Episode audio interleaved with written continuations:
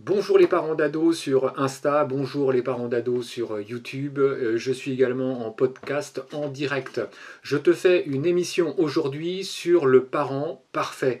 Euh, on, veut tous être des parents parfaits, mais ce n'est pas possible. On est des parents imparfaits et c'est normal et ça, il faut réussir à l'intégrer. Certains parents veulent être parfaits parce qu'ils ne veulent pas déplaire, ils ne veulent pas dire non à leurs ados, ils sont euh, complètement dans l'empathie.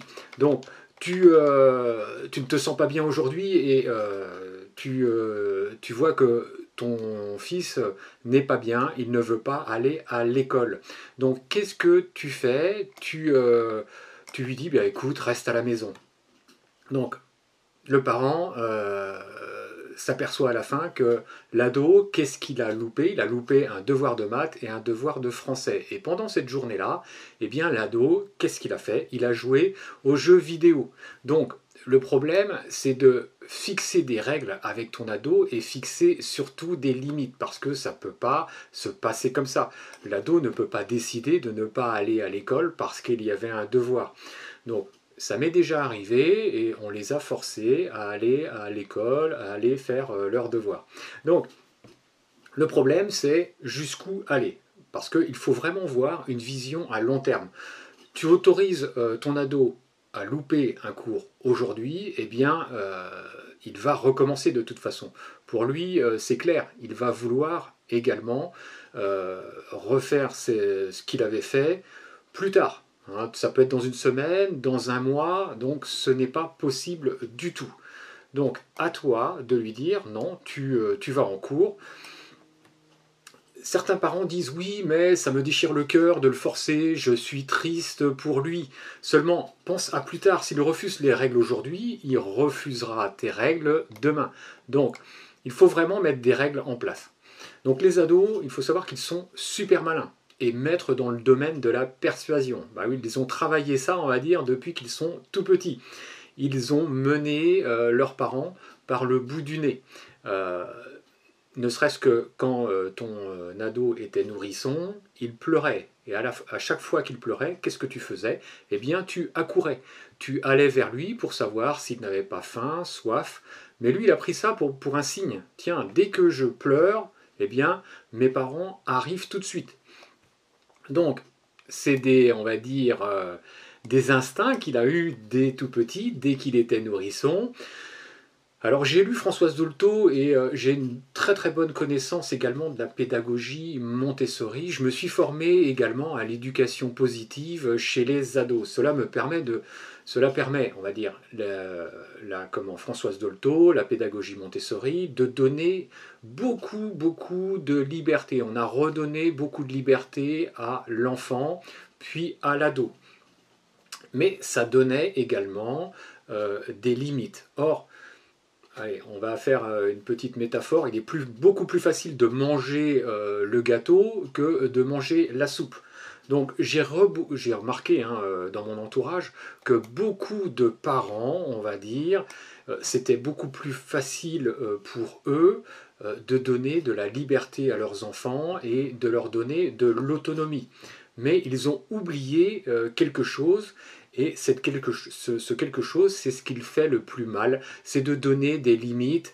Euh, alors, les limites, euh, on doit les chercher en collaboration avec euh, son ado ou carrément imposer si on voit que c'est une mesure de prudence qu'on va mettre en place ou une mesure de sécurité pour son ado. Donc là, on va dire qu'on on impose à, à son enfant.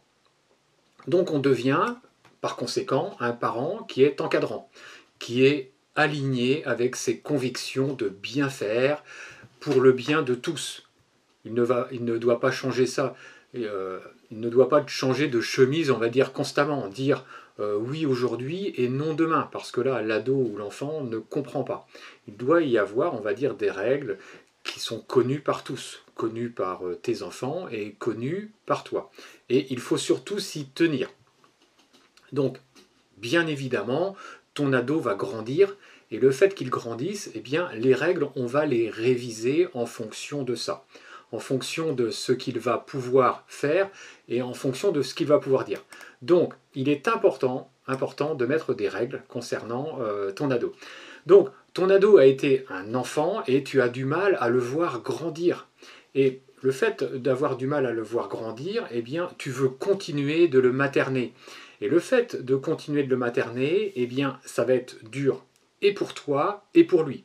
Parce que penses-tu que lorsqu'il aura 30 ans, tu continueras de lui préparer euh, son chocolat, ses tartines, nettoyer euh, ses chaussures? Donc, tu vas créer une personne qui, on va dire, sera déficiente. Ton ado ne saura rien faire et lorsqu'il sera adulte, il sera perdu, perdu au moindre problème rencontré. Donc, ton ado n'est plus l'enfant que tu avais, et tu dois reprogrammer ton cerveau pour ça.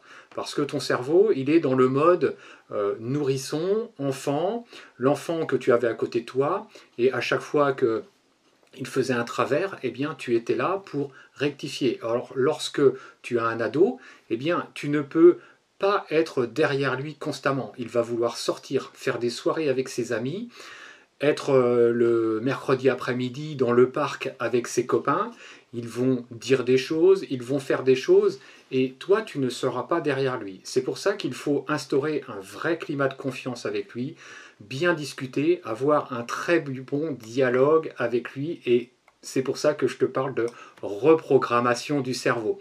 La reprogrammation du cerveau, eh bien, c'est lorsque tu as un ado et que tu fonctionnes avec lui comme si il allait devenir adulte. Et il faut que tu l'intègres en toi, comme quoi ton ado deviendra adulte et il faut lui donner toutes les cartes en main et faire en sorte qu'il soit autonome.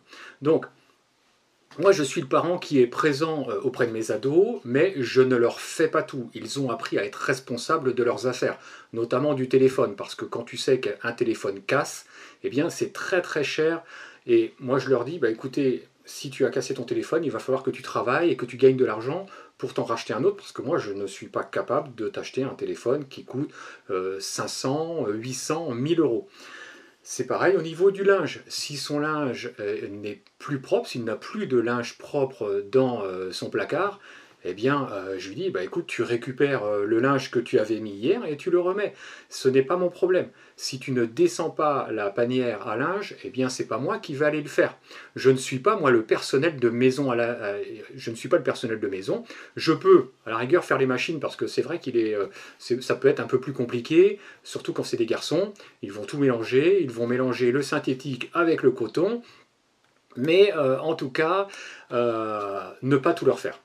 Euh, donc là, c'est un live euh, Instagram. Donc je remercie euh, tous ceux qui viennent d'arriver là, qui me regardent. Merci beaucoup. Je suis également en train de faire une vidéo YouTube et j'enregistre en même temps le podcast. Donc là, c'est une première vraiment pour moi aujourd'hui. C'est-à-dire que je fais les trois en même temps et pour le direct, eh bien, c'est sans filet, on va dire.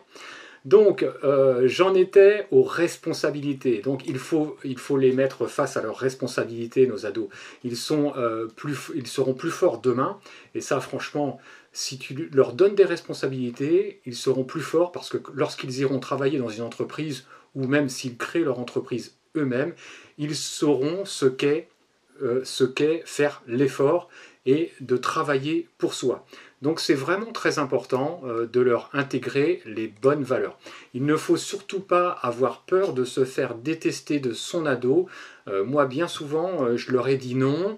C'est vrai que ça fait mal au cœur. C'est vrai que l'ado va être furieux derrière, va se mettre en colère. Et à ce moment-là, on ne peut pas analyser parce que quand on est en colère, quand on est furieux, c'est difficile. Il faut prendre du recul. Donc, il y a la colère qui s'installe, on ne va pas le titiller, on le laisse, on va dire, gérer sa colère, puis quand la colère est retombée, qu'il aura pris du recul, eh bien il va venir nous voir et puis il nous dira, bien, tout compte fait, euh, effectivement, je sais bien que je ne sois pas allé à cette soirée parce que je sais très bien que ça va mal se passer, donc euh, tu auras les remerciements de toute façon de ton ado. Ton ado euh, sort, c'est normal que tu saches à quelle heure il va rentrer. Ça, ce sont des règles qu'il faut, fixer. Les frictions que tu peux connaître avec ton ado eh bien, euh, sont les plus difficiles que tu connaîtras. C'est vrai qu'une euh, friction avec, euh, ou une dispute avec un collègue de travail, Bon, ben, ça existe. Une dispute avec euh, ton conjoint ou ta conjointe, ça existe également et ça fait partie de la vie. Par contre, une dispute ou des frictions que tu as avec tes enfants, ça fait beaucoup plus mal. Et aujourd'hui, les parents, eh bien, euh, cèdent à tout et ne savent pas dire non.